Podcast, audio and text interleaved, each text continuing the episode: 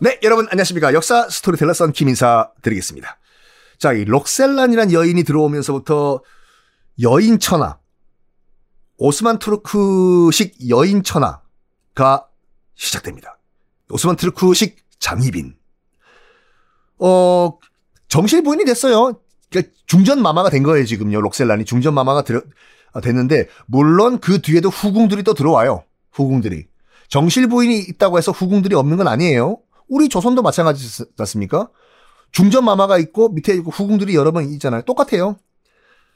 이 록셀란이요. 정실 부인이 된 록셀란이 계속 들어오고 있는 후궁들을 질, 질투를 한 거예요. 그러니까요. 어느 정도 질투를 했냐면, 아, 저거 어떡하나. 저거 후궁 뭐 누구? 걔 아들 낳았다고? 아유, 까딱하면 뭐, 다음 왕 되겠다. 그래서 후궁들이 낳은 아들들 있잖아요. 다 누명 씌워요. 반란죄를 다 누명 씌운 다음에 싹 다 처형시켜버려요. 싹 다 처형시키는. 아, 그리고 이 록셀라는 또 어떤 일을까지 하냐면, 원래는 모든 후궁이든 정실부인이든 아들은 한 명만 낳았어요, 낳아요, 그때요. 왜냐면 아들 여러 명 낳으면은 후궁이든 정실부인이든 그 중에 왕이 하나 술탄 되죠? 나머지 형제들은 다 죽어버려야 되기 때문에 약간 뭐라고 할까 관습 같이 무조건 아들은 하나만 낳거든요. 하나만. 근데 록셀라는 여러 명 아들 낳았어. 왜? 야 그런 게 어딨어. 내가 복, 곧 법이야. 내가 아들 낳겠다는데 누가 콱 그냥 참. 이런 식으로 나라를 개판으로 만들어 버립니다. 록셀란. 이런 록셀란 뭐라고 할까 벌을 받았는지 어쨌는지 일찍 꼴까닥 죽어버려요. 어머 나 권력을 더 늘려야 되는데 어머 신호가 온다. 어 꼬꼬닥 죽어요. 어허 이 사랑이 무엇인지 사랑이 무엇인지 록셀란이 갑자기 젊은 나이에 죽은 후에 술레이만 멘붕에 빠집니다. 여보, 여보, 이렇게 죽으면 내가 어떡하라고. 어, 어, 어. 그때 이제 아들이 세 명 있었거든요. 이 정신줄을 넣고 이제 정신이 이제 왔다 갔다 하시는지 세 명 아들이 있었는데 이 저 저 저놈이랑 저놈 야 너희들 지금 내 자리 놀이지 너희 내 자리 놀이지 야 여보야라 저 둘 죽여 해서 아들을 죽여버려요. 그리고 얼떨결에 아들이 하나 남았잖아요. 어? 나 혼자네? 그래서, 자, 유일하게 살아남은 아들이 다음 왕으로 즉위를 해요. 이 아들 이 누구냐면, 새로운 왕 셀림 2세로 즉위를 합니다. 이 셀림 2세 때부터 오스만 트루크는 와르르 무너지기 시작하는데, 왜냐? 역대 가장 무능한 술탄이었어요. 셀림 2세. 첫 번째로 술 주정꾼이었어요. 맨날 술, 맨날 술이야. 여보세요 나야 거기 술 한잔 하니. 아니야 왜 내가 술 내가 술탄 아니야 술탄이니까 술 먹어야 돼. 맨날 술 먹고 오스만 트루크의 그 술탄 가운데서 유일하게 해외 원정을 단 한 번도 안 나간 왕이에요. 술 먹는다고 빠라삐리뽕. 맨날 술 먹으니까 나라 통치를 안 해요. 뭐 하냐면 나 괜찮아 나 안 해. 그냥 저기 총리가 대신 좀 해봐. 장관 너희들이 대신 나라 다 다스려. 난 술 먹을 테니까 연락하면 콱 그냥 알았어. 그래가지고 재상들이 다 알아서 나라 다스리시오. 나는 술 먹을 테니까 안 나온다. 이래요. 당연히 그러다 보니까 왕의 권위는 바닥을 쳐버리죠. 왕의 말을 누가 들으려고 하나? 여봐라! 거기 뭐 개 누구 없느냐? 없는데요. 알았다. 술, 술, 술이나 더 가져와라.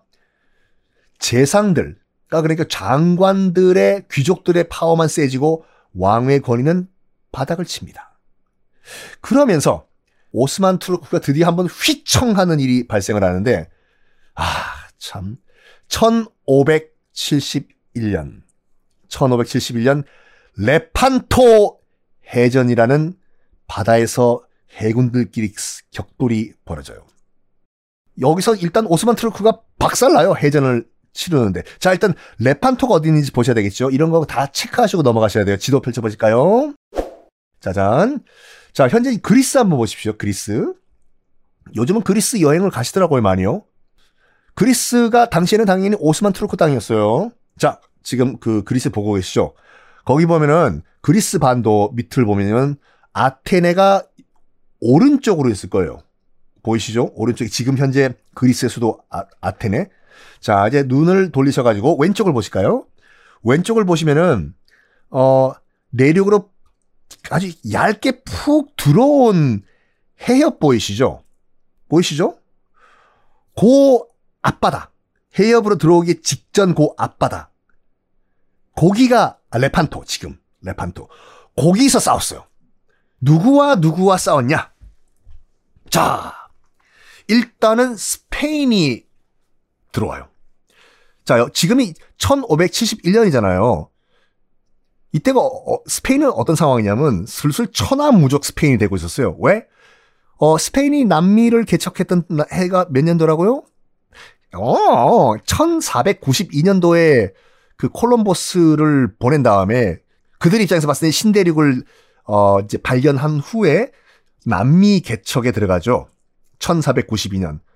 요렇게 외우시면 돼. 그러니까 콜럼버스가 신대륙에 도착한 해가 1492년이에요. 1392년은 조선 건국. 1492년은 콜럼버스가 아메리카 대륙. 1592년은 임진왜란. 1992년은 김영삼 대통령 당선. 그거는 뭐 어쨌든 간에.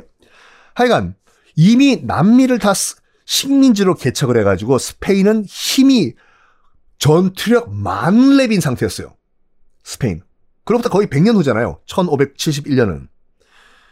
스페인 입장에서 봤을 때는 뭐 지금 저 오스만 투르크 쟤들 겁, 겁 없이 지금 계속 저러고 깝죽대는데 우리 좀 손 좀 봐야 될 건데 어, 뭐 계기가 없나? 어, 어?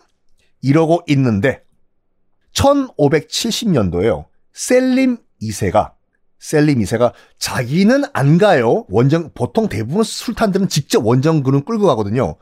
리모컨으로 리모컨으로 가만히 술만 먹고 여기 안주 한 야 여기 오삼불고기 하나 더 추가 빨리 갖고 와.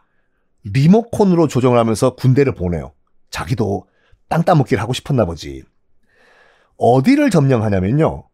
나 지중해 내과 하고 싶어. 원정은 가긴 싫은데 나 리모컨으로 군대 보내면 안 되냐? 뚜뚜뚜뚜뚜. 지중해 먹으려면 야, 요섬 우리 우리 공격할까? 그러면서 해군을 보내가지고 키프로스를 공격해서 점령을 해버려요. 다시 한번 지도 펼쳐보십시오. 키프로스, 사이프러스라고도 하죠 영어로는. 키프로스 보이시죠? 지중해 동쪽, 지중해 동쪽 쪽으로. 여기가 동지중해의 중심이에요. 그 지도 보고 계시죠? 사이프러스 섬이요.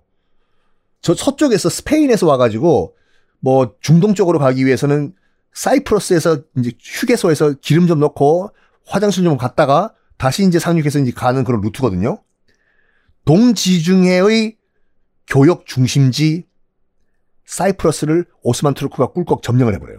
근데 여기가 지금 등기부 등본 때 보면 주의 땅 주인이 누구냐면 베네치아였어요. 베네치아 땅이야 여기가요. 베네치아 땅을 그러니까 그 오스만 투르크가 먹은 거예요. 저기요, 큰일 났습니다. 저기 좀 우리 멀리 떨어져는 있지만 우리 베네치아의 섬인 사이프러스를 저기 셀리 미세가 술 먹고 리모컨으로 조정해가지고 해군을 보낸 다음에 먹어버렸는데 이거 어떡하나요? 뭐야? 그 이슬람 저것들이 확 그냥 그래가지고 베네치아가 SOS를 쳐요. 뚜뚜뚜뚜뚜뚜 자기 혼자는 베네치아는 도시 국가였거든요. 감히 어떻게 그 오스만 투르크 제국이랑 덤벼요. SOS를 쳐요. 뚜루뚜뚜루뚜루뚜루 어디다가 SOS를 치냐면 스페인. 당신 유럽 최강의 국가 스페인과 교황에게 SOS를 칩니다. 그들은 어떤 식으로 대답했을까요? 다음 시간에 공개하겠습니다.